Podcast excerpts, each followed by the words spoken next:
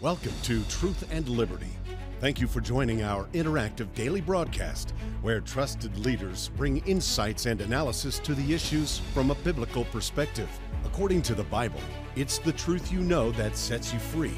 So call in today to get biblical answers, information, and resources to help you stand for truth and effect godly change in our nation and the world. And now, here's your host, Andrew Wommack.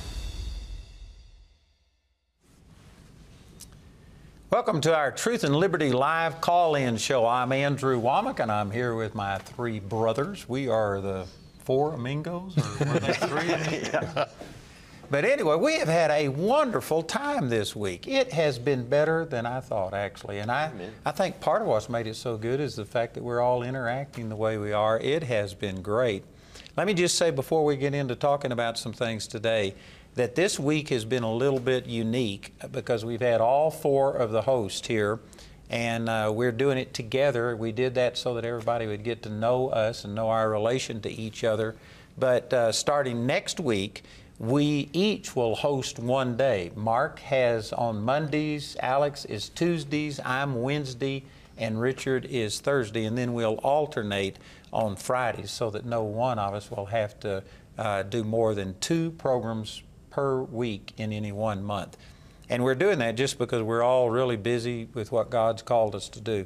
Also, the format is that we spend the first segment uh, just talking about either current events or a specific scripture or something like that. And it's been really rich mm-hmm. sharing the things that we've done. And we do that for the first segment. We take a short 90 second break, and then we come back and take phone calls in two more segments. So we have an hour of, of people calling in. If you want to be a part of that, it's going to be about 28 minutes, I think, before we take calls. But you could call 719 619 2341 and be the first one in line, and we'll take your call and we'll discuss it with you. And we've been having just an awesome, Great. awesome time. Amen. I've really liked it. Amen. Amen.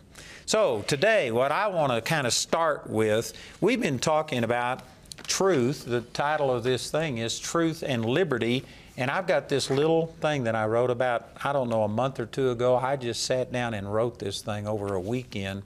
And uh, it's this is what's going on, not only in our culture, but in every single person's life. Satan, you know, came against Adam and Eve, and he didn't try and force them because he had no power to force them to do anything. What he did was attack what God had said, attack the truth of God's Word. And if they had not compromised the truth, they never would have gotten into sin. And so this is really what's happening in our culture. It's what's happening in each person's individual life. And we're offering this as a free giveaway.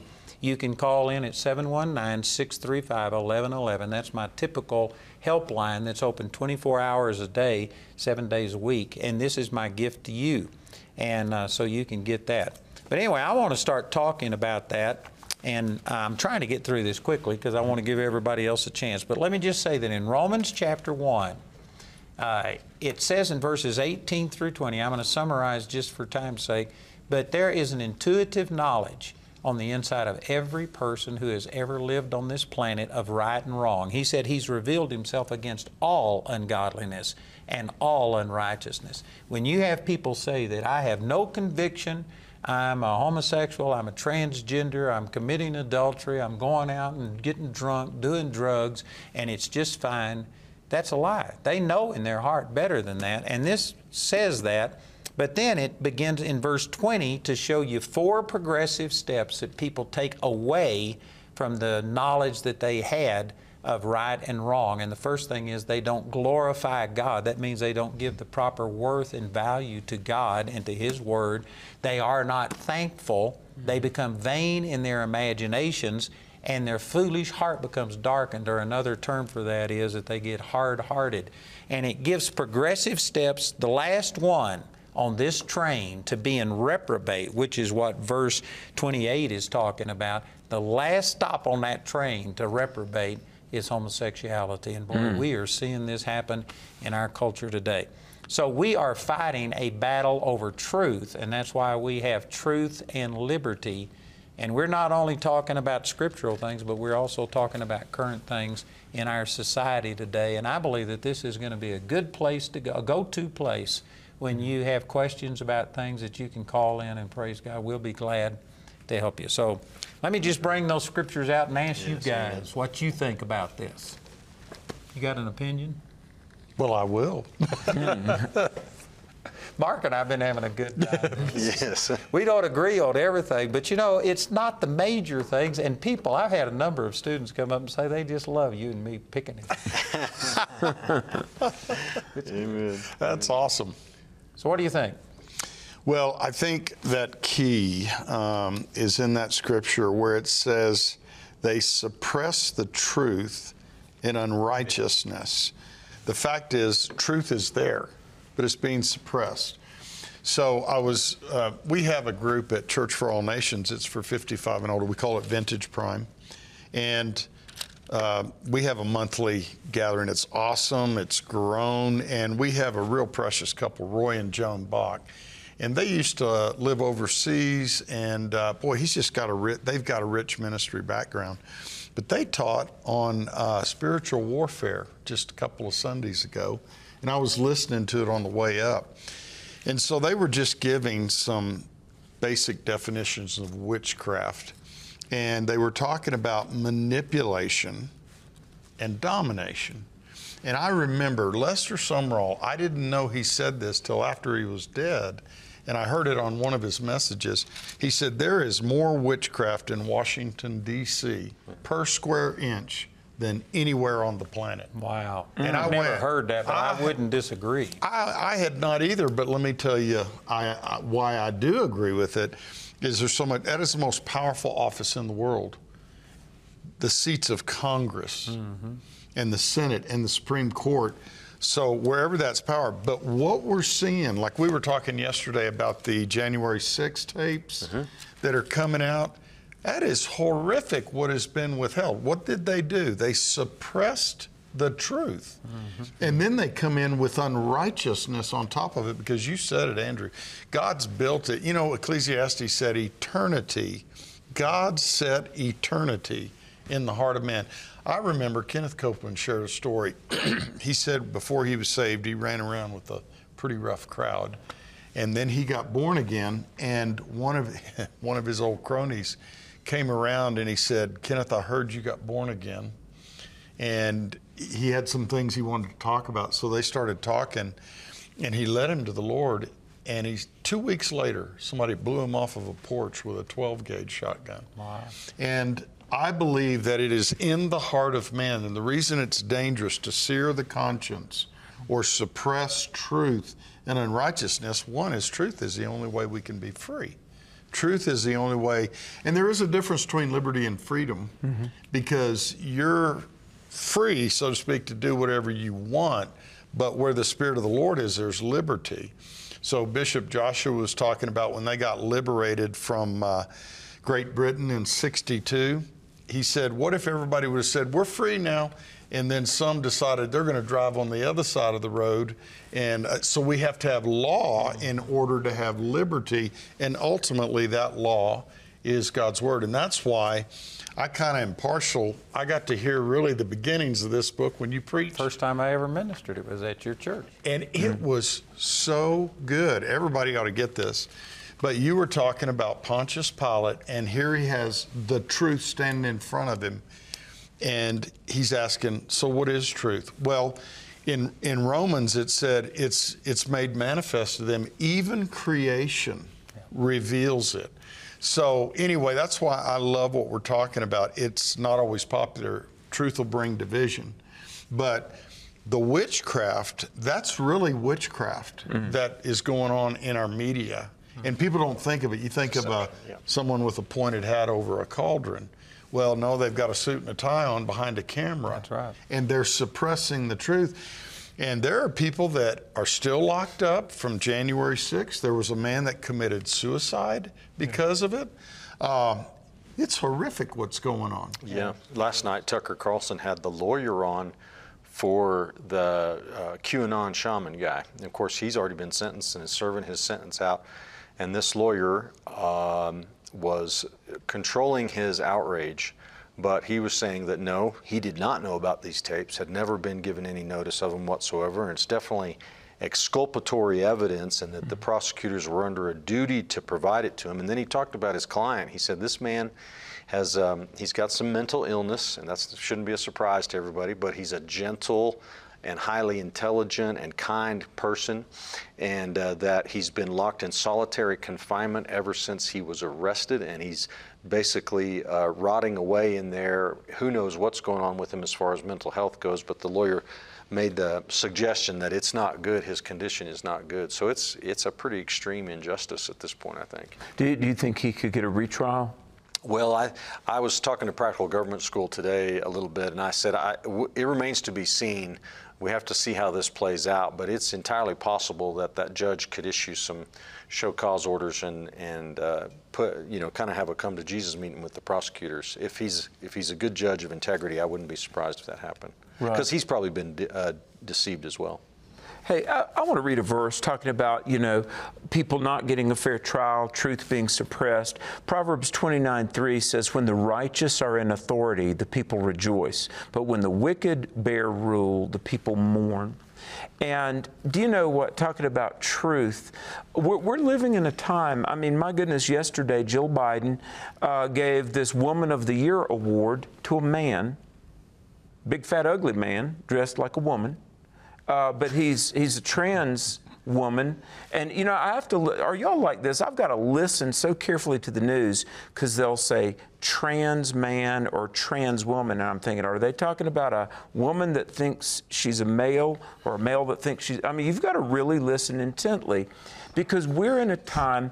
Like you were reading, Andrew, that people are suppressing Romans 1:18. They are willfully, knowingly suppressing or holding back the truth. And, and the Bible says this um, this is the indictment, this is the condemnation that men love darkness rather than light because their deeds were evil. This is the- and, I, and I want to say this having debated a lot of atheists, there's not an atheist, progressive, liberal, whomever, that doesn't deep in their heart know truth. Absolutely. There's not a one of them that's going to die, stand before God and say, Oh my, god, there was a God? I, I didn't see this coming. No, everybody knows. But the fact is, because of sin and agenda and bias, people suppress truth. And what we believe, I know I, I speak for you all, the truth will set people free, and the truth is Jesus. Hmm. Amen. And you know, to that same point, when I was in Vietnam, I witnessed to a lot of atheists, and they would tell me that there's no God. And I, I used this verse, and I said, Look, God's revealed Himself from heaven. You know intuitively that there's a God, even His eternal power and Godhead, verse 19. And they'd say, No, I don't have any conviction. And then the bombs would get to dropping and the bullets flying, and these people would be crying out, Oh, God, God. No atheists in foxholes. There right? are no atheists in foxholes. They know better. Yeah. And it is a mind game. And a verse that goes right along with suppressing the truth is Second Thessalonians chapter 2, talking about uh, the wicked one being revealed in verse 8, whom the Lord shall consume with the spirit of his mouth and shall destroy with the brightness of his coming, even him whose coming is after the working of Satan with all power and signs and lying wonders and with all deceivableness of unrighteousness in them that perish. And here's the reason he's able to do that because they uh, receive not the love of the truth that they might be saved.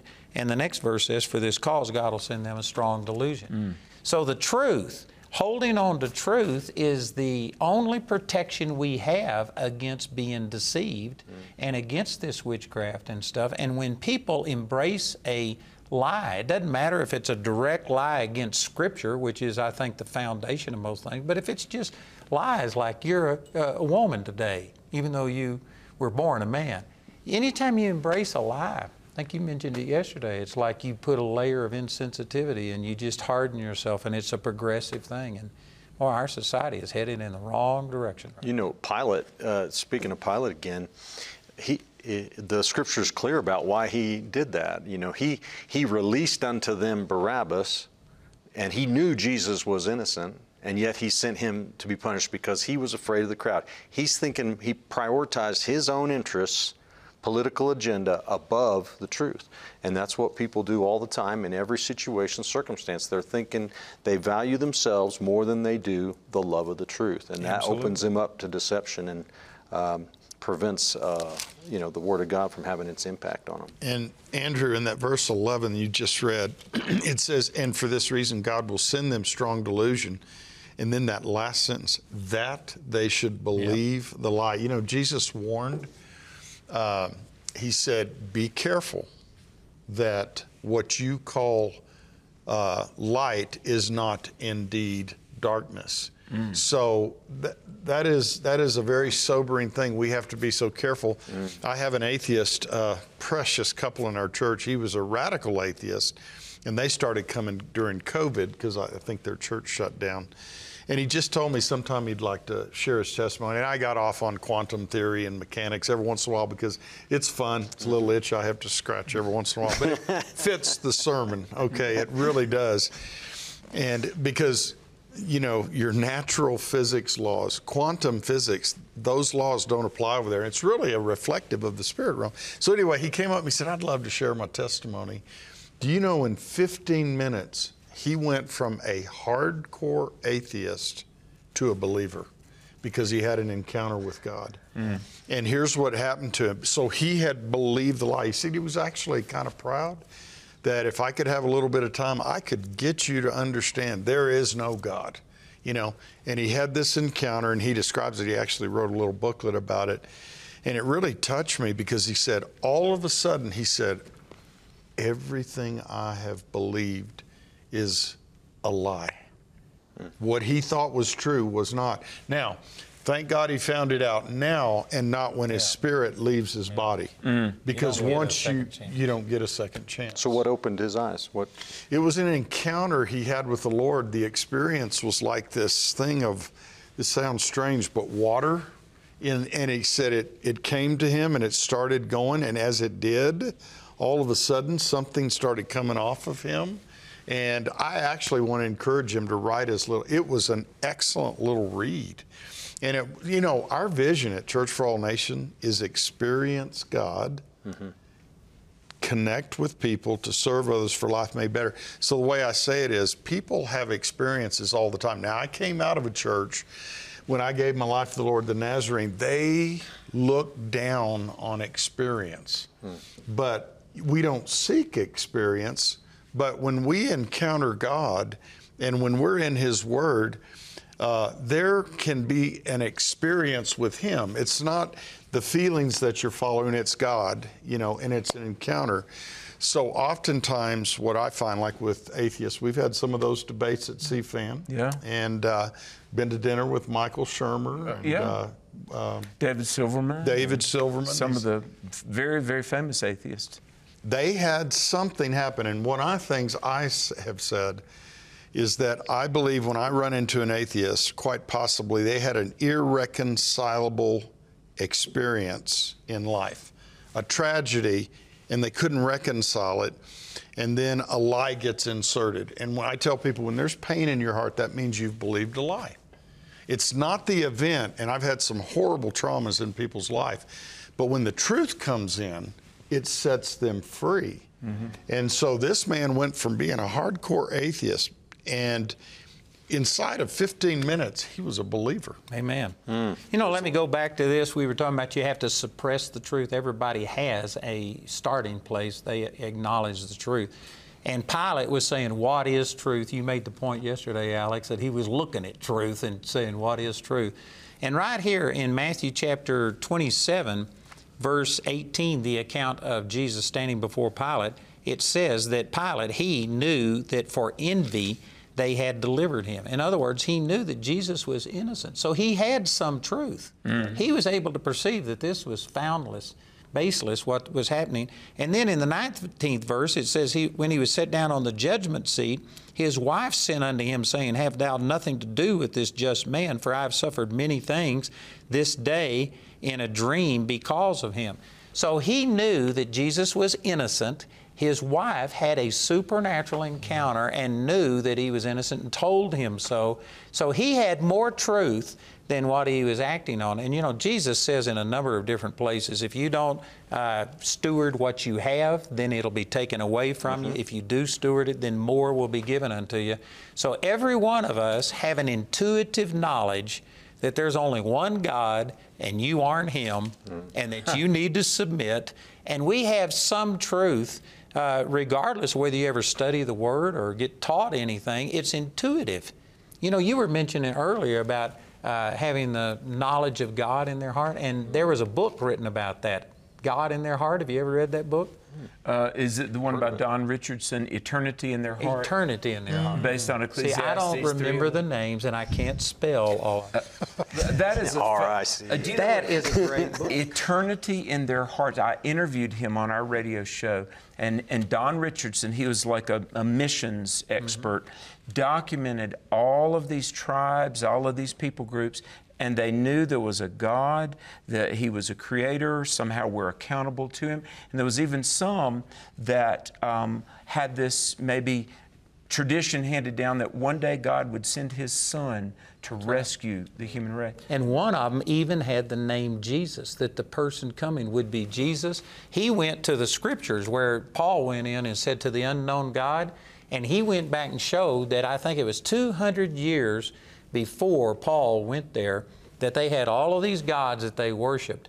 But uh, one of the leaders, I don't know what they called him, but a guy who was a real leader in Athens, had a daughter, I think it was, that was dying, and out of desperation, he prayed and said, God, if you're there, do something. And God appeared to him and uh, healed his daughter, but he didn't know who he was. And so he had this statue made to the unknown God. And Paul was referring to that. And all of them had admitted that there was some God that they didn't know the name. And that, so, anyway, every tribe, this guy had been to, you might know more, but he had been to dozens. I mean, dozens of different countries. And every single group of people on the planet have had an intuitive knowledge of God. Mm-hmm. I remember when I was in Vietnam, outside of my main headquarters, there were these three temples that were five stories tall, and they were close. I I never went up to them, but from the road, it looked like they were only, you know, two two feet or maximum apart from each other, five stories tall. They had fallen apart, trees were growing out of them, and I inquired about them, and they said that it was one temple to a God manifest in three parts, and it was 500 years before Christianity reached Vietnam. How about that? Now, that's not to say that they were worshiping God correctly, but it showed that there was an intuitive knowledge, and that's what Romans 1, 18, uh, 1 20 says. They know even His eternal power and Godhead. And Chichen Itza in Mexico, I've been there, they worshiped a God that was in three parts. And the, um, that eagle, what do they call that? Uh, Anyway, the Thunderbird. Yeah. Uh, the Thunderbird was one of the manifestations. They worshiped a God that manifested himself, and the Thunderbird is one of those manifestations. Yeah, that comes back to life. right? And of course, it wasn't a true worship because they were you doing human sacrifices and stuff. But nonetheless, the point we're making is every person has an intuitive knowledge on the inside of them. It was put there by God, and they know more truth than what they're acting on. And every time you go against this revelation that God has put in the heart of every person, you put a layer of insensitivity between you and God. You harden your heart, and if you persist doing that, you actually become what Romans 1 28 calls reprobate, to where God just takes all conviction away from you, and there is no chance of repentance. And that's a dangerous, dangerous place to be. So we're advocating truth. In Romans 1, it says that though they knew God, they glorified Him not as God, and neither were they thankful. So, how important is thankfulness? You know, and and this kind of to me goes back to what I was saying the other day that the the left it's it's basically a coalition of the envious. You know, they they all are envy. they- It's it's they're all offended and envious, and and they can't seem to be thankful for what they have as Americans or acknowledge how good Yep. things are. I just preached that recently. Mm-hmm. I said, I think thanklessness could well be one of the greatest sins in America. And thanklessness was what caused that ancient world mm-hmm. to plunge into immorality. When they knew God, they ceased to give thanks unto God. And there are those angels crying, Holy, holy, holy, Lord God Almighty all the time in, in, in heaven. Mm-hmm. Uh, God is, remember, Jesus said, Look, if, if these didn't cry out, the rocks would start crying out. Our God is worthy of praise. And I tell people, you follow the truth wherever it takes you. Mm. It might be painful. You may not want to know it, but truth is the only thing that can set you free when you know it. John 8 32, Andrew, let me ask you this. Jesus said, The truth will set you free. Conversely, error, error will leave you in bondage, won't mm-hmm. it? Absolutely. Yeah. And I just happen to have a teaching on this entitled The Four Keys to Staying Full of God yeah. based on Romans 1.20. And it is an awesome teaching. Mm-hmm. It's really good. And it really highlights that thankfulness.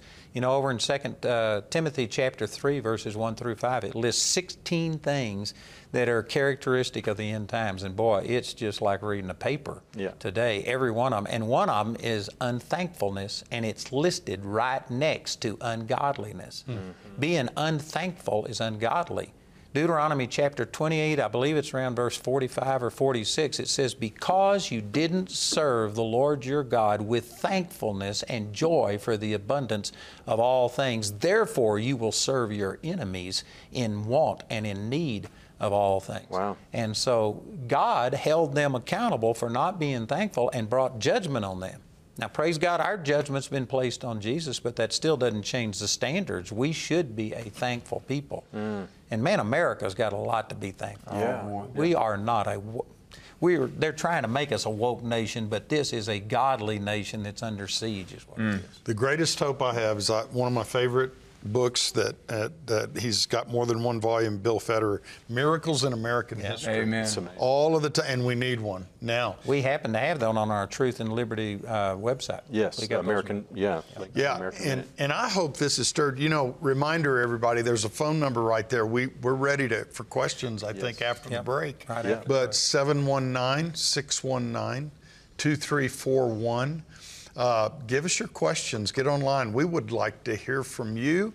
We, uh, this has been rich when we have these these Amen. people asking their good. questions. Very so. Good. And Richard, would you quickly just tell them about our website, Truth and Liberty, because it's one of the best websites around. Well, thank you. Yeah, sure, Andrew. Well, so truthandliberty.net, we've got a research center, and if you go on that tab and pull it down, you'll see all kinds of stuff. You'll see our blogs, you'll see our voting uh, information center, where you can find your congressman and senator, you can uh, register to vote, you can uh, find the party platforms and all that sort of stuff. And then there's the res- uh, resources where you can find everything from uh, stuff on the LGBT movement to critical race theory to uh, at the elections and whether there was election integrity and just everything you can imagine. And we have also got a new pastor resource center specially designed for pastors to equip you to lead your congregation into uh, being salt and light in the culture. So there's just all kinds of stuff on there. There are so over 100 actually, links. We actually have uh, staff that go out and collect all of the news and then kind of condense it so that you don't have to go to a hundred different places. We give you some of the headlines, and it's just a great resource. Yep.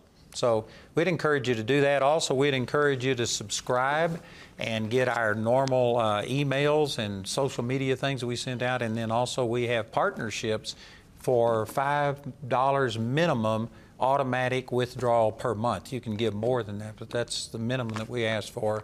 And uh, it takes a lot of money to do what we're doing, and praise God, it's making a difference.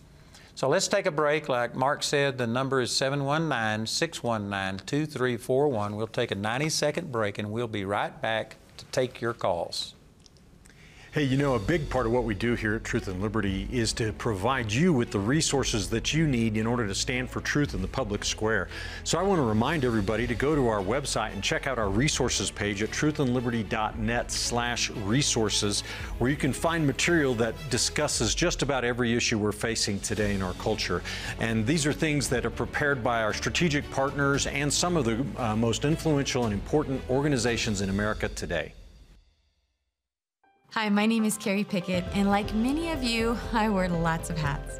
But most of all, I'm a child of God.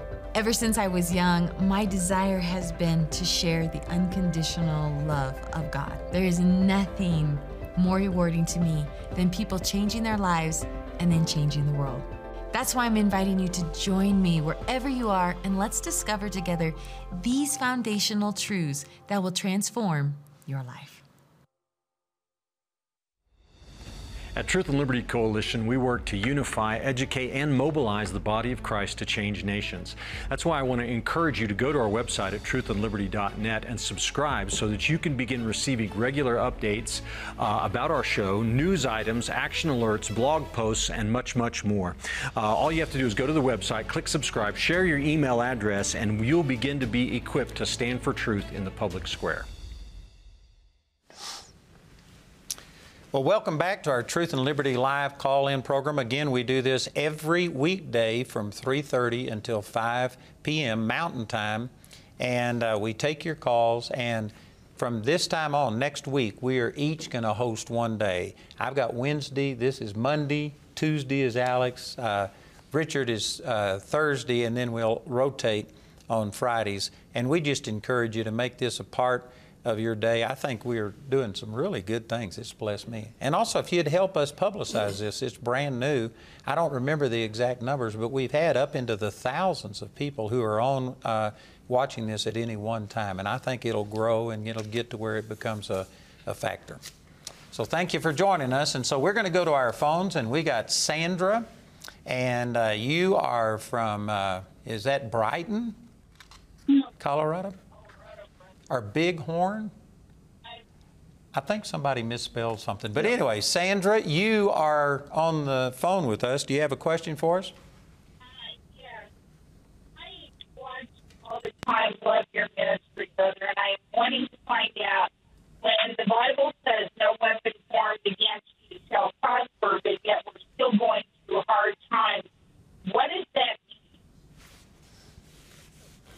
So, Sandra, we're having trouble hearing you, but I've I heard enough to say that you're asking about the scripture that says, No war, weapon formed against you shall prosper. And then on the screen it says, So why do Christians still face attacks from the enemy? It didn't say no attack against you will prosper. It's just saying that, uh, you know, Satan can attack us, and you're quoting from Isaiah chapter 54, verse 17 is where that is. And right after it says, No weapon formed against you will prosper, the next phrase says, And every tongue that rises against you in judgment, you shall condemn. So you have a part to play in this. It's like the children of Israel. God said in uh, Deuteronomy chapter 2, verse 24, He says, Arise, cross over the river, enter in, because I have given Sihon into your hand. And yet they hadn't fought the battle yet. But from God's standpoint, it was done, but they had to go in and possess the land. You have a uh, promise that no weapon formed against you is going to prosper, but then you have to stand up and condemn every word that comes against you. If you don't take your stand and use your authority, well, then weapons can prosper and prevail against you. So there, there's two things. God has given us this power so that no weapon can prosper, but you have to stand up and use your authority and resist the devil, and he'll flee from you. Hmm. Amen. And I've heard it said too that battle is the seed for victory. And when you were talking about King Sihon, if you if you if you look at that, what it says is God hardened his heart, and so God started that battle. Yep. And He said, "Go on and possess the land. I've given it to you." But there was a battle that had to ensue, and so that's why when it says, "Put on the whole armor of God," well, armor is for battle. And uh, I like what you said, you know, the way you said that, Andrew, that it uh, didn't say anything about attacks not forming, but the weapons won't prosper. That's right. And also Deuteronomy chapter 7, I believe it's verse 22, talking about them going in and possessing the land. It says, I'm not going to give it to you all at once, but I'm going to give it to you little by little because the beasts of the field would multiply, the thorns would multiply, and you wouldn't be able to handle it. So God has given us total victory, but we only encounter it to the degree that we've matured and are able to handle it. So there's a growth and there's a process. Ephesians 6, take up the shield of faith, where you may be able to quench all the fiery darts of the wicked one. So you've got to take up your armor uh, to stop those from So, coming. Sandra, I understand what you're saying that there's sometimes an apparent contradiction between what the Word says about us and what our experience is. But we don't ever interpret the Word by our experience. We interpret our experiences by the Word of God. Amen. And uh, if something isn't working out, it's not God's promise who didn't come to pass. It's us, some way or another, not appropriating it. It's a good place to start. Think about when we met 46 years ago, the size of your ministry. I had no ministry, and uh, but think if you would have walked out of that into this ministry up here, It, it'd have killed me. you would not be here, would you? You know, we now have 1,100 employees, and it's taken a long time to get there. We got so many things in place. Back then, when I met you, it was Jamie and me. We had no employees. And if God would have all of a sudden dumped this on me, it's, it would have crushed me. You just, you have to grow in order to be able to obtain those things. And, and that's one of the beautiful things about the Christian life. Along the journey, we grow, we learn brand new things about trusting God. And I really believe for every Christian, there is blessing and increase they couldn't even dream of. I mean, and I, I look at this college, this ministry, your publishing, it is amazing. I look at your church and, and you're touching the world. And I look at what God's doing in my life. And there was a day that if I knew where I, if I had known 20 years ago that I would be sitting on the panel of truth and liberty, I couldn't have gotten my head around that. And yet here we are, and I'm sure you all could testify You just take it step by step. eh, every day. Absolutely. So, Sandra, I'm sorry we didn't have a better connection, and hopefully that answered your question. Let's go to Jenna from uh, Arizona. Oh, good. Well, well, good. Thank you, Sandra. All right, let's go to Jenna in Arizona. Do you have a question for us, Jenna? Yeah, um, my pet was diagnosed with a, a cancer a couple weeks ago, and so I wanted to know: Do we go about? I've been praying over and binding back the enemy and going about it as if I was myself was sick. You know, a lot of people would think, excuse me, I'm sorry to interrupt you. A lot of people would Yeah, that think that praying for a pet is not a proper thing to do. But if you look in Deuteronomy chapter 28, the first 14 verses list the blessings that'll come upon us for serving the Lord. And one of them is that all of our cattle, all of our animals will be blessed also. And I actually had a woman who worked for me, and uh, she had a cat that, and uh, when she got home from answering the phones, uh, her children told her that the cat had died during the day, and they had buried it in the backyard. And she says, "No way!" She went and dug that cat up and prayed over it, and that cat came back to life. Amen. So, if your faith is there, you can do it. So, Jenna, go for it, man. That's just great. There's no problem. I believe in praying for pets, and forgive me for talking about myself too much, but Mark Cowart knows I have a little dog named Esther that is part of the family. Well, we were down there, and my wife had a horse named Raven. All right, two pet stories I got to tell. Raven the horse was on its way to be euthanized, and its front knees were as big as cantaloupes. And we laid hands on that horse and prayed because they said that horse will never walk again. And yeah, I didn't want the poor thing to be in pain, but my wife and I prayed healing over this horse named Raven. Horse lived about six more years, was galloping, running. My wife was riding that horse. But one day, Raven near about got itself killed by stepping on Esther's foot. and uh, so we're down in the barn, and my little dog, Esther, I could show you a dozen pictures, screamed in pain. Well, that horse had stepped on Esther's foot, didn't mean to, it was an accident. Esther was screaming. My little heart broke. Esther's tiny little foot was mashed flatter than a, a, a coffee saucer. I mean, it was a mess. I picked her up. That little hand was just a mess. And I got Angie. I said, Get in the car. I drove 100 miles an hour to the vet. And I was praying over my dog that I love. You cannot know how much I love my little dog, Esther. By the time we're walking in the vet, now I know you got a dog you love too, know so it. don't, don't I'm- laugh at I'm me. Probably, I know. I'm probably worse than you are. so we ran in, and the vet um, said, "Give me." They took an X-ray.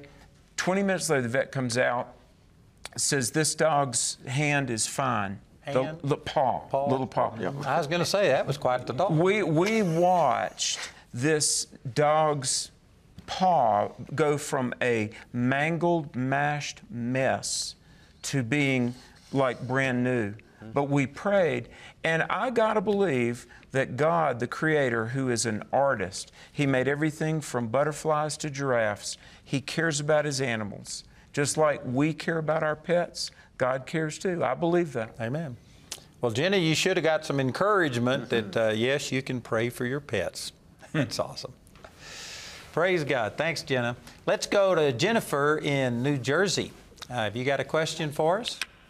I do. Thank you, guys. This show is amazing. I'm Well, good. watching every day. It's just too short. An hour and a half isn't long enough. Um, so I was wondering about communion. How often we, if the Bible says how often you're supposed to partake of it, and also what Jesus meant when he said, "I say unto you, I will not drink of the fruit of the vine until the kingdom of God shall come." Well, I'll let the pastor here, the practicing current pastor, give the full answer. But from my understanding, there isn't a certain time placed on it. It just Jesus said, "As oft as you do it, do it in remembrance of me." And I don't think we do it often enough. True. Yeah, he said, as often as you do this, do this in remembrance of me. So I don't think there's a limitation, and I think we don't do it often enough. And we as a church, we do it as a congregation the first Sunday of every month, but you know, we really try to guard against it becoming clinical or mechanical or just a tradition. Um, you know, you know where I had the most powerful communion time was in India. And, you know, there's almost a thousand pastors we'd minister at. And it was, it really impacted me. We'd get together after the week of the conference and, and the whole place would take communion. There was such a tangible presence of God. And I think what it was, many of our pastors have been killed, they've been beaten. And I don't know if it's that they grasp the sacrifice of Calvary and the price that Jesus paid. And but I almost, you know, my own self, I'm challenged to make sure that doesn't become clinical or mechanical, but it's something that I think we can we can do often and should do often. And regarding this, you all jump in on this. For I say to you, I will not drink of the fruit of the vine until the kingdom of God comes. So this was the Last Supper. Now I understand that the Jewish understanding of that cup and everything like that, there's quite a, a depth of meaning. Maybe you guys could weigh in on that and share that. Well, let me just give a quick answer that the, Jesus said in, I believe, Luke 17, that the kingdom of God doesn't come with outward observation, but it's within you. So when He says, I'm not going to drink of this until uh, the kingdom of God comes, when He rose from the dead and He became, the people became born again, is when the kingdom of God came in them, and it was after His resurrection that He ate and drank with His disciples, and I believe that's when the kingdom came. Yeah. Go- Going back to the first question, though, Jennifer, I'll just tell you, I, uh, of course, I was raised Catholic, and so Catholics, they look at communion as like this, you know, uh, they, believe in that the, the bread actually becomes the literal physical body of Jesus Christ, and they have to have communion every time you have a Mass. You know, but it becomes it becomes a ritual. It becomes uh, a routine for you. And then, uh, you know, in, before coming here, we were going to a church where they never had communion. They set it on a little table over off to the side, and if you wanted to, you could walk over there and do it yourself, but they never did it in the service. So those are two extremes. That was not the right way because the people lost out on the whole experience of the, that God intended with it, but the ritual part's not right either. So I think every time we take communion, we need to be sure that we are realizing what we're doing and what it's all about. And it's, uh, it's, it's designed by God to be a covenant meal and a recognition of Christ's sacrifice of his body and the pouring out of his blood for the forgiveness of our sins and our healing and redemption. And there's something about it when it's done with the right attitude that just reminds us of how much God loves us and what he's actually done to save us and, and brings to mind his promises. So it's a powerful thing, and I do believe we should do it often. Although you're right, Pastor, not to make it a ritual. And there's actually a warning about in 1 Corinthians chapter 11 where it says there are many that don't discern the body of Christ rightly and because of that many are weak and sickly and some have even died prematurely. Mm-hmm. I don't we when we receive communion on Sunday morning we we tell them you must be a member of the body of Christ. You don't have to be a member of our church, but you must be a member. So it's not something to take lightly. And I think that we need to do it not only in a group, there's certainly benefit doing it as a church, discerning the Lord's body and stuff, but we also need to do it personally. We just need to make it personal, really. Yes. The whole key is do it in remembrance. There is no, you know, I actually heard a guy say this one time, and I've done it. He says the elements aren't like you were talking about, they don't turn into the actual body and blood of Jesus as the Catholics uh, call it trans. Transubstantiation. Yeah, whatever. Yeah. It's not that. I I heard a guy say one time it wouldn't matter if you took a hamburger and a Coke and use it to do in remembrance of Him, it'll work. And I know that that's blasphemy to some people, but that really does get across the point that it's not the elements, it's not the ritual, it's mm-hmm. remembering that Jesus gave Himself for us. That's what's important. Amen. Mm-hmm. Amen. All right, so Jennifer, I hope that helped you. So let's go to uh, Daniel in Columbus, Ohio. You're on the air with us. What have you got to say? You there? Yes, sir. You're on with us. Oh, how you doing? Hey, uh, the second time I watch you guys, outstanding. My question is, uh, how do you stand up? We're, my wife and I pray every night for our country and all this stuff that's going on and corruption and the LBGDQ, and it just seems like we're getting snowballed. I've even gotten to the point I don't even watch the news except for the weather. But what more can we do? I just I can't. I got grandsons growing up, and I can't believe this is what we're going to pass off to them. Mm-hmm. Well, Daniel, we've had this question or a similar thing a number of times already this week, and this is a real problem. People are being discouraged because the only source of news that most people have is woke news. It's not truth, it's propaganda. We've talked about this all week long. And so, one of the things you've got to do is, like you're saying, not listen to all of that stuff. And you're going to have to have a personal relationship with the Lord. And if you are in prayer and worshiping God, God's going to keep you encouraged. The Lord spoke to me March the 5th, 2021, that we are already in the third great awakening. Now, that's not the kind of thing I've ever heard over a news broadcast, but that's what God says. If you'll listen to God, God will keep you encouraged. And there's a lot of really good things happening. And, and you're going to have to go directly to God into things like Truth and Liberty, live call in show. And there's just a few places that are presenting the positive side, but the negatives are certainly out there and they're being amplified. Uh, Andrew, I didn't mention earlier when you asked about the website, but one thing we do have is the 24/7 uh, news feed. So you could go on our website and get all the news of the day in uh, probably 10 minutes, just looking over our 24/7 news feed. I mean, we, it's not a video; it's just uh, you know, inform, you have to read it, but it'll it'll get you uh, up to speed on what's going on.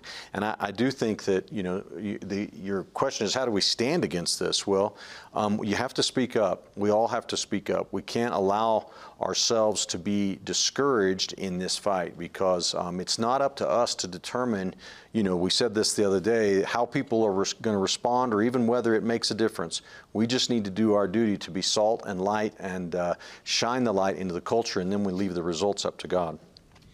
Daniel, also, one of the things I was thinking about, there, uh, so I always refer to the fact Jesus Christ, full of grace and truth. I am so thankful that grace is in front of truth. Yes. Because we all needed grace. Mm. And I, I say it this way I think sometimes Christians, and this is no reference to you or anything like that, but I, I know that some Christians, they come so hard with truth and no grace Yeah. that I liken it, truth being like the surgeon's scalpel, grace being the anesthesia. Can you imagine someone getting surgery without anesthesia? There's actually a condition, a medical condition, it's happened before, where they went under anesthesia and they're completely immobile. They couldn't speak, but they felt everything. And people have actually gone through surgeries feeling everything, and they couldn't let them know how painful it was. There's a book called The Gospel Comes with a House Key. It's Rosaria Butterfield, and she was a radical lesbian. Found out about her through our mutual friend. And she was a radical lesbian, uh, very educated, very liberal. But she had a neighbor, and I was trying to remember if he was a pastor or just a believer, and they would have them over for, for dinner. And it was around the table that she began to experience the love of God. He didn't preach to her per se. She came out of that lifestyle miraculously. She is married to a man now and they have children. And so sometimes I, f- I think we forget, you know, that thing where people don't care what we know till they know that we care. Yeah. I, I think that would go a long way for us in the body of Christ to really say, Lord, help us extend your love and emanate. And uh, I love what Bishop Joshua says because he sees exploits uh, with radical people that would oppose him and hate him. He says, I talk to God about people before I talk to people about God. And when he does, he goes, I'll go to them. And even though they they're sitting there, I don't like you. I hate you. And for some reason, I'm going to listen to you. and it's because he's been talking to God about them. And uh, I've learned a lot from Bishop Joshua on that. That's so good. You, you know, one thing that we need to do in any fight, and certainly the fight about morality and homosexuality versus heterosexual uh, monogamy, we've got to obviously pray and, and use the spiritual weapons at our disposal and our authority. But we've got to be educated and we've got to be engaged.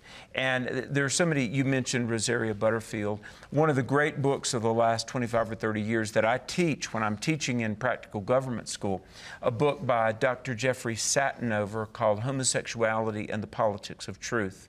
The, the uh, enforcement and the really imposing of the LGBTQ trans agenda, uh, it's been cultural, it's been a social phenomenon. It's been definitely a political and economic phenomenon, but fundamentally, it's been a spiritual phenomenon. And you know what's so funny is um, it. We're watching the LGBTQ trans juggernaut implode on itself. And by that, I mean that, um, you know, 25, 30 years ago, we were hearing about, you know, gay men wanted their acknowledgement and lesbian women. But then that wasn't enough. They wanted to be able to adopt. But when the gay couples wanted to adopt, where did they have to go? To heterosexual couples, because gays can't procreate. And then they said, you know, gay men, lesbian women. But along comes the transgenders saying, well, men and women are not objective realities. You know, males can be females and vice versa. And it, it's just imploding on itself. And now they're in public libraries having drag queen story hour. They're in fourth grades teaching kids about unspeakably immoral things. I just read about two days ago, even some of the gay activists are saying, time out here. We're, we're sexualizing kids, we're castrating children, giving hormone blockers that cause 17 types of cancers in young people. Um, I interviewed, uh, I was at an oncology hospital in North Carolina, interviewed two doctors, two nurses. They insist, they consented to be interviewed by me as long as I wouldn't know, reveal their names, which I wouldn't do. But this one cancer doctor, this was one year ago, that they were dealing with tr- people transitioning that are getting muscle tumors, cancers in their bodies. And this doctor said to transition is to give yourself cancer. Wow. So, uh, to your question, Daniel, how do we stand against it? I mean, we, we stay informed, we stay engaged, we vote, we pray, but ultimately, error always runs out of gas. Truth is eternal. Error eventually will wear itself out. Now, let me give one last scripture before we let Daniel go, but it says in Hebrews 3 12, Take heed, brethren, lest there be in any of you an evil heart of unbelief in departing from the living God, but exhort one another daily while it is called today, lest any of you be hardened through the deceitfulness of sin. So, Daniel, I would say one of the things that you do to stand against all of this is you need a fellowship whether it's a church, and I think church is the best place to do it, but not all churches function this way. Many churches, it's just one hour a week. But you need a group of believers that you can join with and exhort one another daily. We see this at Charis Bible College. I was talking to people today, and they were just overwhelmed. They said that this is transforming them. We spend four hours a day together every day, and it's changing people's lives. And I guarantee you, we don't have any of the depression and discouragement and stuff in Charis that you'll see out in the world because we are constantly being encouraged. So that's a big part of it. Amen. Amen. All right, so thanks for the call, Daniel. Let's go to Claudia in Illinois. Do you have a question or a comment? Yes, I do. Um, a lot of my friends and church friends, as well as um, non church friends, are talking a lot about what is coming and how we're going to be losing our electricity and we're going to need to stock up on water and food. And um, I, I'm just, I'm not wanting to really buy into that. And I just wondered what you had to say about that. Well, again, let me start this. I'm sure everybody's got a comment on this. We've already had a question similar to this, but it reminds me of Y2K. And Claudia, I don't know how old you are. I don't know if you were paying attention when uh, we turned January the 1st, 2000.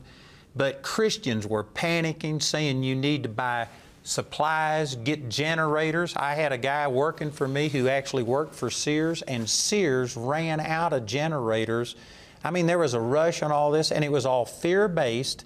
And one of my friends in Chicago, which you're from Illinois, one of my friends in Chicago was not only selling food, selling generators, but selling guns and saying, You need to defend your family because people are going to come after your food. And he was preparing his believers to kill people in the name of the Lord, uh, you know, and protect themselves. That was foolish. And it was fear based.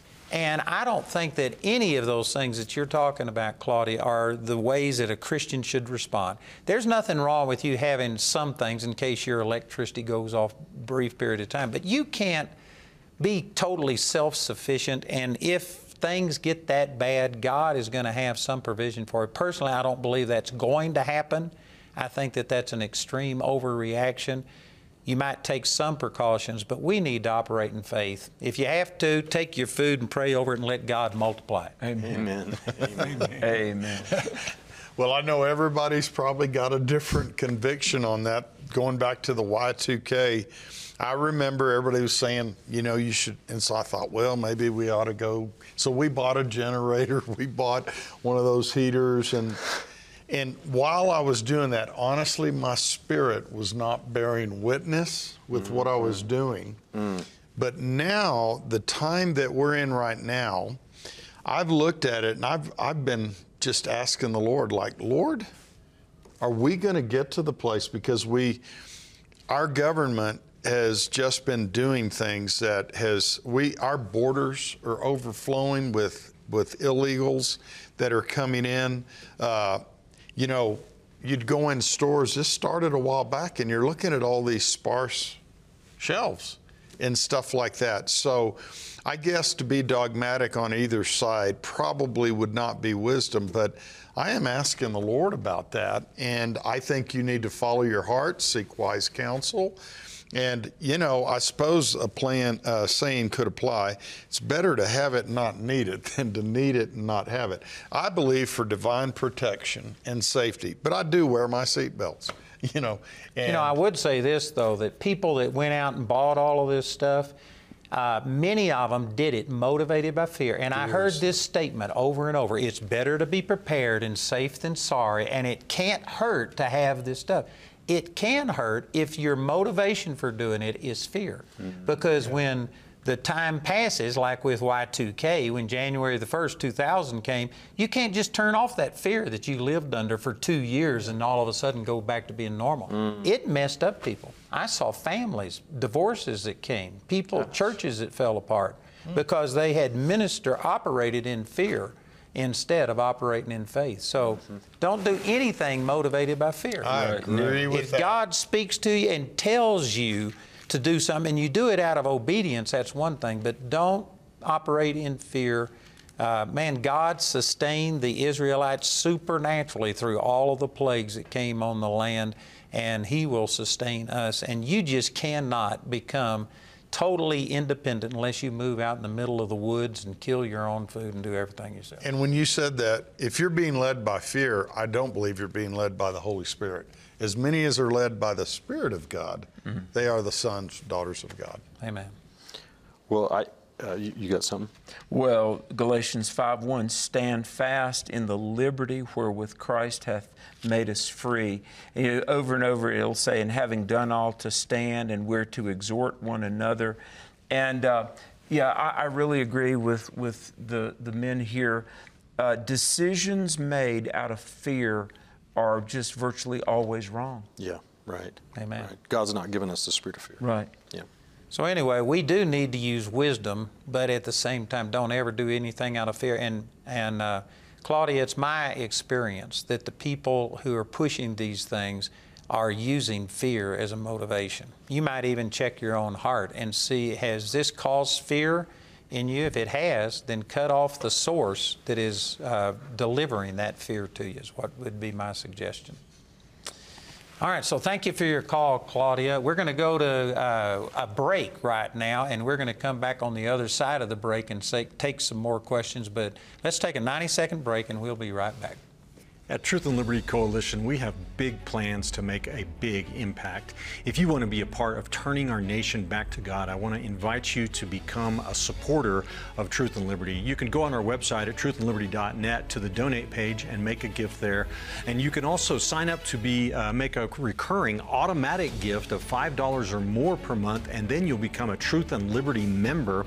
And uh, our gifts to Truth and Liberty are not tax deductible, but I promise you, God sees your generosity. So go to Truth and Liberty and become a member today.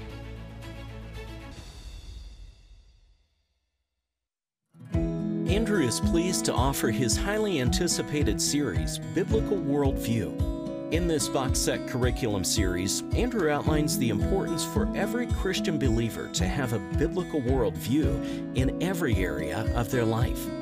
Each volume contains multiple lessons that include a video, audio file, chapter lesson, and printable PDF wrapped in a single box set containing a workbook, audio USB, and personal access code to the online videos.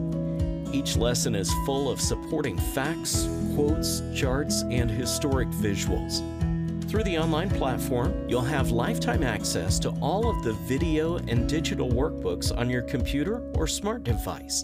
The Biblical Worldview series is available for only $120 per installment. This resource is perfect for individual or group study. Go to awmi.net to order these valuable resources today. So, welcome back. And let me remind you that those uh, biblical worldviews that you just saw advertised, those things are awesome. And we have anywhere up to 10 people or so that different people who come to Charis Bible College that are bringing their expertise on these things. Alex is kind of driving this train on biblical worldview.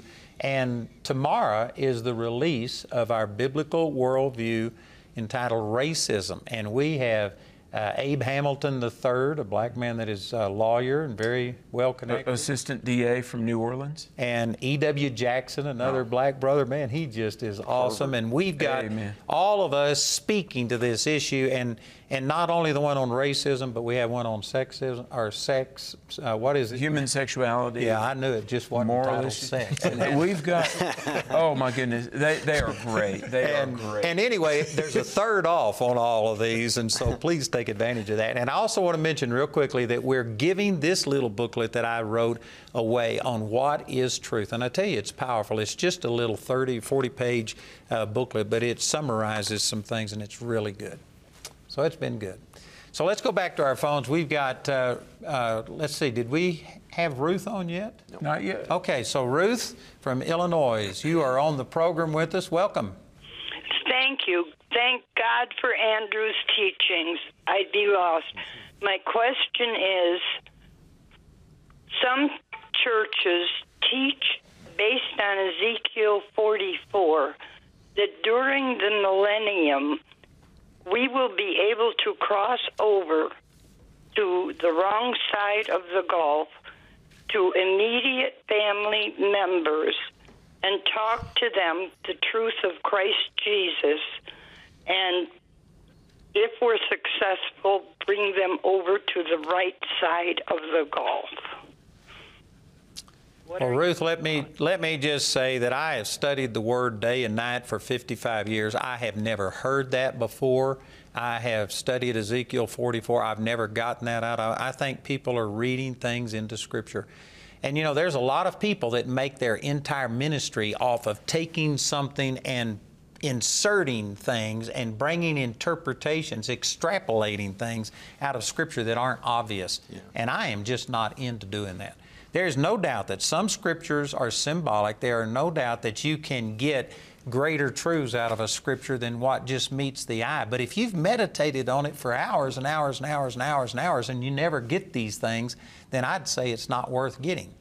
It Well, should be more obvious. Jesus told, uh, some say it wasn't a parable, but he talked about Lazarus, who was a poor man who sat at the gate of the rich man, and he died. And the and the the rich man, when he was in torment, cried out, saying, "I cannot cross over."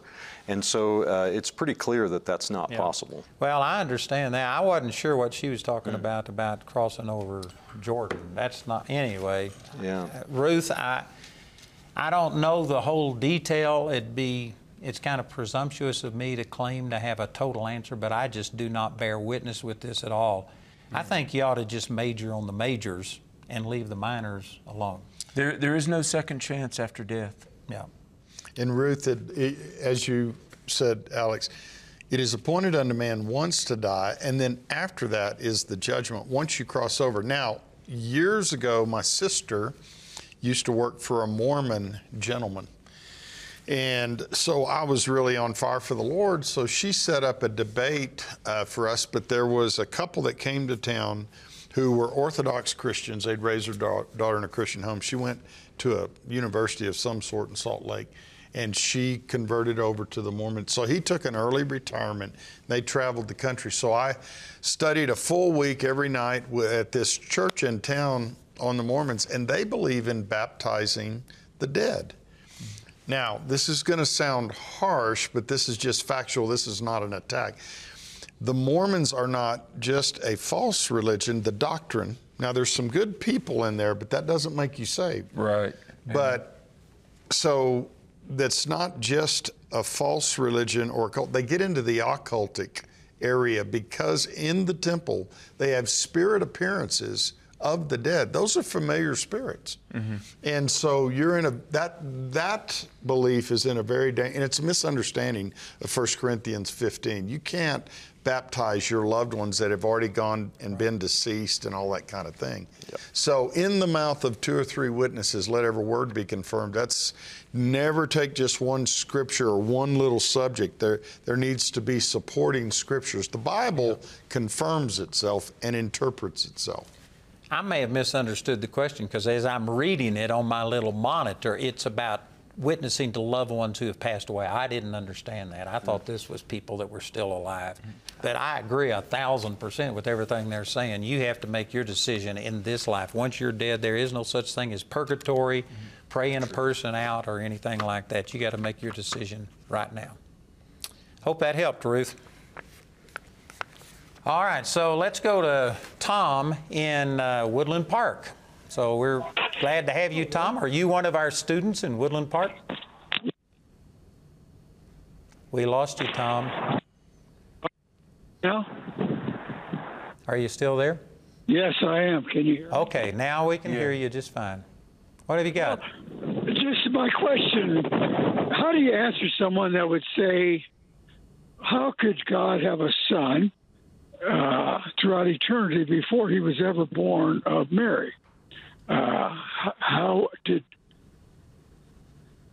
Do you understand that? Yeah, well, Jesus existed. It says in Colossians chapter 1, there's many places, but all things were created by him, and without him was not anything made that was made. I think that's John chapter one But Colossians chapter 1 also says the same thing. So Jesus existed as God. John 4 24 says God is a spirit. Jesus existed as a spirit from eternity. There was no beginning, but he did have a beginning to his physical body. And of course, God uh, called him his son there. So there was a beginning to the physical body of Jesus, but Jesus existed in everything. All of creation was created by him. Yeah. Um, and uh, Tom, thank you for this question. This relates to the Trinity Father, Son, Holy Spirit, one God, eternal. Uh, I can't say I fully understand this, but I absolutely believe it, you know. Um, but how did God have a son before the virgin birth? Well, God the Father, God the Son, God the Spirit eternally coexisted forever, one God. And yet, when Jesus came into the world, uh, the word for it is the incarnation, that God took on a human body, and Jesus came into this world, born of a virgin, born in the Bethlehem manger, to ultimately go to Calvary's cross, to die on the cross, pay for our sins. And let, let me just throw this in for what it's worth. You know, John 3.16 very famously says, For God so loved the world that he sent his only begotten Son, that whosoever believeth in him should not perish, but would have everlasting life. So I was witnessing to a Muslim gentleman, and he really stumbled over those English words, only begotten, um, wondering how God impregnated Mary. And I said, well, really, what those words mean in the original language means that Jesus is of the exact same nature as the Father. Monogenesis is the Greek word. The, so, only begotten means that Jesus is fully God, fully man, but not fallen man. And uh, that's why Jesus could say uh, in John 10, If you've seen me, you've seen the Father. I just yeah. happen to have a great teaching on that entitled The Word Became Flesh, and mm. it talks specifically about how could God become a man. Mm. And it explains it, I think, in wow. really good terms. So, praise the Lord. Anyway, you could call in and get that. But Tom, hopefully that that helped you. So let's go to JJ in uh, Nashville, Tennessee, and I just happen to know you, JJ. You were a student, and we actually have a video about you about how God brought you from extreme poverty into extreme blessing, and you are a blessing. We're glad to have you on with us.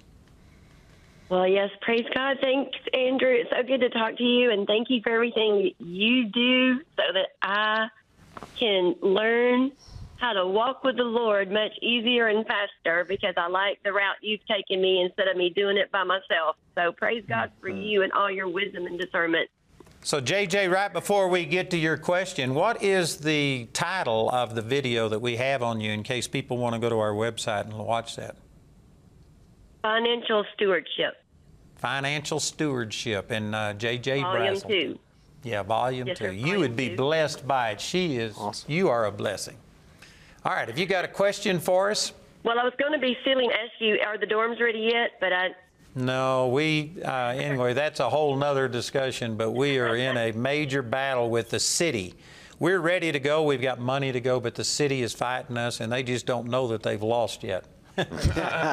We're doing, sounds a little like yeah. the devil. I'm in agreement with you. Amen. Amen. So, have you got a question? Uh, yes, I do. Um, I, would, I wanted to know your thoughts about as Christians and followers of God, of Jesus, should we support the chosen that's, you know, in its third series and it's going to like eight series? And what are your thoughts about, you know, putting seed into that, putting financial seed into that? Mm. Well, we've already talked about this this week. We had another question along there, so we won't go through the whole thing. But let me just say that, you know, uh, Mark was talking about the Mormon church and talking about it's not just error, that it's actually occultish. Uh, to me, the thing that qualifies an, a cult, people uh, use that word to just basically say that anything they don't agree with is a cult. And I disagree with that. I think that there's a wide range of disbeliefs and, and you aren't a cult. So to me, a cult is any person who denies the deity of the Lord Jesus Christ, the fact that he became a physical man and stuff. Now, inside of that, if you accept Jesus as God and He's the only salvation, the only way to salvation, then if you believe that, you aren't a cult. You might be misinformed. So I say that as background to say that I, there are things that I disagree with. We've already talked about this this week, and I don't think it's a perfect representation of things, but it is not wrong. It is not error. In my estimation, they have captured the heart of what I believe Jesus was like better than anything I've ever seen, any depiction. And I think that there is value to it. Now, mm-hmm. but if you substitute it for the Bible and you just say, oh, this is the way it is, no, there's things in there that they are taking not only artistic license where they're inserting things that isn't clear, they're taking some things that it specifically says that it was one way and they've changed it. But it's not the foundational truths, it's not the basic truths. So, my impression is it's worth promoting, it's worth investing in but I wouldn't uh, recommend it without any qualifications. People need to get into the Word for themselves. Yeah. You guys got anything to add? We've already talked about I don't. this. Yeah, I think it's well said what you just said. Yep. So thank you, JJ. We love you. Thank you for calling in. And let's go to Susan in Show Low, Arizona. You're on the air with us, Susan. You have a question for us? Uh, yes. First, I'd like to thank you, Andrew, for your ministry. I had a great healing in my body from Praise listening God. to you. Someone introduced me to your ministry, and after listening, I had a, a, a great healing. So I just want to thank you for that. Amen. That's great. Um, so my question is, maybe I'm not understanding this right, but the Bible says you die once, then the judgment. Um, Enoch and Elijah did not die, and as I understand, those that go up in the rapture won't die. So, am I uh, understanding this verse right or wrong? What happens to Elijah and Enoch if they never died once? Let, let me jump in on this for a minute. And Susan, thank you for that great question. Um, you, in a way, reference Hebrews 9:27 that says, "Is- "It is appointed unto man once to die, and after this the judgment." Uh, the word "die" in the English is translated "die." Uh, it's a Greek word that um, it can mean to die, like we think of something, you know, expiring or passing away, but it really means to separate. And in the case of uh, leaving this world, the, the body, soul, and spirit, the, the non physical part of the human separates from the physical part. And so, in a way, I think about when, you know, Enoch and Elijah, uh, Enoch walked with God and he was not, for God took him. He got translated on up to heaven. Uh, he might not have had to physically die to get to heaven, but he definitely, there was that separation. And um, this also gets into the subject of when we get our glorified body and, and that kind of thing. But um, I think about um, it's appointed unto man wants to separate. We're going to separate from what? Well, from this realm, from this world, from this mortal body that is uh, wasting away. Uh, so I understand what you mean. What's the? How do you reconcile those two? But the word translated "die" really means separation. Amen. I don't believe that our concept of death, where it's just the end, is totally wrong. When man died, he said, In the day you eat thereof, you shall surely die. They didn't physically die, but they were separated. That's what death means in Scripture. But um, anyway, uh, I was studying recently about Moses and just thinking about him and thinking how powerful he was, and to be 80 days in the presence of God and your face shine, and yet he died. And Elijah, even though he did some great things, Elijah messed up big time. Asked God to kill him and uh, ran away from God, and yet he was translated and didn't die. So I don't think that those who didn't die was because they were superior, godly, or anything. I don't know all of the reasons. I don't understand all of that. Now, Pastor Mark probably does. no. He's figured out all of these things. I don't know. you got an impression on this? No, I agree with what the separation part, and we view death totally different. Um, you know, growing up, one of my favorite shows was Gunsmoke, and it always opened with Matt Dillon coming out, drawing his gun, and killing a guy, and killing a guy, and he lays in the street, and you think he's dead. He's not dead.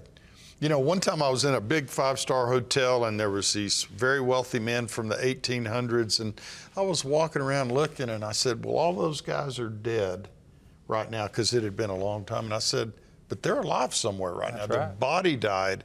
So we really have to be careful because the definition of death, I thought you pulled that out so well Alex, that it's it's we're very much alive once we die. It's just where we go, Mm. and it's only one of two places. Well, James chapter 2, verse 26, I believe, says, As the body without the spirit is dead, so faith without works is dead also. Mm. So that scripture shows you that when a person dies, their spirit separates from their body. And you can combine that with Romans, uh, Revelation chapter 6, where he saw the souls of them under the altar uh, who had been martyred. And so putting those scriptures together, your spirit and soul leave your body. And even in when we get caught up, what I call the second coming, what Mark calls the rapture, when we get caught up to the Lord, there will be a separation from this physical body. We'll be changed into a glorified body. So, in that sense, even people in the rapture get changed. They die, they separate from this mortal flesh, and they put on incorruption. So, the same thing happens. Yeah, Jesus said uh, that he who believeth in me shall never die, and even though he dies, he'll he'll continue to live. I can't quote it exactly, but the, John 11. Yeah, the, the the key is that you look at all of the scripture on the subject and not just at one verse like the one where it says it's appointed unto man once to die. The Bible also says that when Christ comes, those who who are alive and remain will be caught up in the air and their bodies will be transformed at that time. So you have to look at the entire picture. But in a sense, they do die. They're, They they're, separate from this mortal, corruptible flesh and they become incorruptible. yeah, this mortal shall put on immortality. Hey, I got to tell you guys this. Forgive me for jumping in, but I was down in Austin, Texas. Did I, did I tell you all about when I went to that palliative care hospital and they asked me to speak? This was right before COVID, probably summer of 2019. But I was speaking all over Texas, and this very godly Christian doctor he said, "There's a palliative care hospital. Where it's an end of life." we make people comfortable. Would you speak to the staff? And, and I thought, okay, what could I say? So I go in, and there's probably about 125 doctors and nurses, and they introduced me. And I said, you know, thanks for letting me be here. And I said, uh, you know, you're caring for people as they pass, end of life.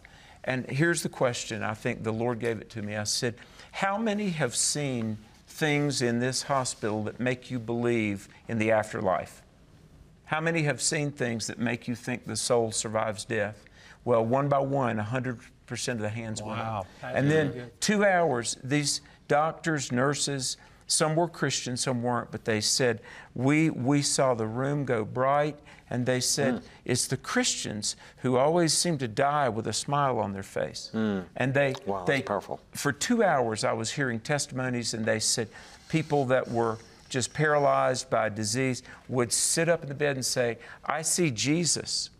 And, and I asked them, and we'll go, I know we have other callers, but I said, Does anybody ever say, I see Allah or Vishnu or, you know, Vivekananda or any, you know. There's people that see hell. Yeah. Oh, let me let me tell you, I've had a nurse and several doctors, and their their hair was standing up on the back of their neck as they were recounting stories of patients dying, screaming out. I mean, it's. I had an employee that died and went to hell. And in hell, she cried out and came back to life. And when she came back to life, she committed her life to the Lord right Oh there. yeah. Wow. wow. Man, not many people get to go to hell and come back. but She was resurrected. My So, ho- thank you, uh, Susan. We're going to go to the next caller. We've just got a few minutes left, and this is Linda from Texas. And Linda, thank you for being a partner with us. And your question is directed to Richard because earlier in the week we had mentioned that Richard has a different type of church, and so apparently she saw that. Oh, And okay. What's your question for Richard here, Linda? Linda, you're on the air with us if you're still there. Well, I got on here, so I'll just read the screen. It says, How does your church work? You have a different way of conducting church. What's that? like? Yeah, well, our church, um, our, our main uh, form of corporate worship is home church. So we have a collection of home churches that meet all over the world now. Uh, we originally were just right here in Woodland Park, and now, uh, you know, it's uh, it's spread, and so uh, we come together though every about every six weeks for what we call big church. So, in, if we've got enough home churches in a local area, then they can come together for a larger corporate worship service. But we we provide our home churches with a professionally produced uh, home church worship service video, and it, it includes teaching, it includes uh, offering and a worship service, and it's it's really awesome. And uh, and then they also get discussion questions and an outline of the study uh, from the Word of God, and so the leaders can walk through that, and then they have a time of uh, body ministry where they get to pray for one another, encourage one another, share words, gifts of the Spirit, and that kind of thing. And uh, then also, uh, use, most of them always have a fellowship meal of some kind when they come together. So I did this because I, I, I felt the Lord impressing on us the need to return to the, uh, the new covenant model of worship that we're given in the New Testament. And so uh, it's, uh, I think it's a powerful, powerful thing. I had one of my employees tell me that when they came here, they were looking for a church and they heard about your church and Yeah. they thought they'd go check it out. And man, they, they went there very skeptical Hmm. and they said that it just, they connected, they've made lifelong friends. It's a deeper connection than what most churches function at. Yeah, praise and God. is is the person that they meet in their home, do you have leaders or anything? We have home church leaders, and um, so on our website at upstreamministries.com, you can go to home church and find the list of home churches. And we don't put their addresses or phone numbers on there, but we do have emails, so you can email the leader, and then they'll connect with you and help you find their church. So And how many places do you have? uh, I think we have 14 now. And how many are in the States? Uh, gosh, I, I'm, I think we have six here. Yeah, six home churches. And so all in the the U.S. rest of them, eight of them are international? Yeah, we've got uh, five in, in England and then one in Pakistan, Zambia, and Australia. Wow. Yeah. That's pretty slick. Amen. Well, uh, I don't see our time. It's totally gone, so I'm in the dark. I think. I think we've We've still got got some time. minutes. Yeah, about five minutes. Okay, so let's take one more call here from Paul in Ohio. You're on the air with us. Do you have a question for us? Hey, thank you very much. I appreciate all that you guys do. So, I've heard this um, about the mustard seed faith. I've heard this one other time, and with all four of you and the experience and knowledge that you all have, have you ever heard it this way? You know, it's always been explained the size of the faith. One pastor explained it to me that it was a cross pollination, that if you cross pollinate a mustard seed with any other seed, it will always grow up to be a mustard seed plant. In other words, it's an unwavering, unchanging kind of seed, no matter So what, you it's, would be- what it's. Oh, go- I'm sorry. Go ahead. You would be saying it's the purity of the seed, not the size of the seed. Right, right. So, like just like James says that you can't be unwavering, double-minded. Well, I would agree with what you're saying. Uh, I've never looked at it that way. Uh, I have an entire teaching on this too. Just happen to have a teaching on this in my Hardness of Heart series, and I spend a whole uh, hour and something talking about Matthew 17, 20 through 21, about the, if you have Mm. faith as a grain of mustard seed. And I do believe that it is appropriate to talk about that you don't need big faith. You just need a pure faith that isn't counterbalanced by unbelief. Jesus said it was their unbelief that was a problem. So it, this may be one of those things I think you mentioned the other day. You called it the law of double reference. In other words, there can be more than one uh, truth that you uh, extrapolate from a passage of Scripture. So I'm not saying that that's wrong, Paul. I'm just saying that I think that the other is also correct too about the size of the seed. Guess what we used to do down on our farm? We grew mustard greens. Did you? I'm from the south. I'm, guys, I'm, I got to tell you, I'm from the country. Yeah, is it collard greens or- I co- had oh, co- chitlins. Listen, collard greens, spinach, turnip greens, but we grew mustard greens. And I want to tell you, mustard seeds are tiny. They really are. I used to get 50 pound sacks of seed for mustard greens. And I remember as a, a young believer in my 20s thinking about the parable of the mustard seed. I say unto you, this is Matthew 17, 20, if you have faith as a grain of mustard seed, you shall say unto this mountain, remove hence to yonder place, and it shall remove, and nothing shall be impossible to you. And I used to think about that. The mustard seed is very tiny, and yet out of it comes something pretty big. Yeah, well, in uh, uh, Mark chapter 4, I believe it's verse 29 and 30, it talks about the mustard seed is the smallest of all seeds, but when it grows up, it becomes, becomes the largest of all herb uh, bearing plants and stuff. So, in that sense, in that verse, Mark 4 30, I believe it is, it's contrasting the smallness of the seed to the large, largeness, largeness of the uh, fruit that it produces. So, mm. again, Paul, I think that it could be both. It doesn't have to be one or the other. Hope that helps you, and I hope that you all have enjoyed being with us again. This is our fourth day doing this. This is brand new, and then we will be here again tomorrow, all four of us. Next week, we're going to start to where each one of us will host one day. Pastor Mark's Monday, Alex is uh, Tuesday, I'm Wednesday, Richard is Thursday, and then we will uh, share Friday. We'll rotate on Fridays. And I tell you, I think it's really been good. It has been. I think I've people have been blessed. Amen. We've all been blessed. And you know, if there's any other way that we can help you, I have a helpline that's open 24 7, and there are people there to answer your calls. We see people born again. We've seen people raised from the dead over the phones, multiple people. And if there's any way that we can help you, if, you've ref- if we've referenced any of these teachings, uh, we've got a website, awmi.net that has over 200,000 hours of free material. We've got some things that are for sale, but 200,000 hours of free material. So you can get that. You can call and get prayer and just any way we can help you. And remember that I'm giving this book away, What is Truth, to anybody that calls that number, 719 635 1111. It's our gift to you. So thank you for joining us. We'll do this again tomorrow at 3:30 Mountain Time and I believe you'll be blessed. So God bless you. We'll see you again tomorrow.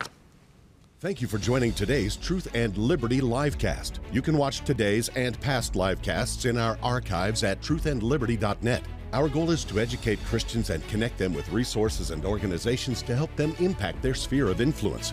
You can help us accomplish this by making a donation at truthandliberty.net/donate. Join us next time for more Truth and Liberty.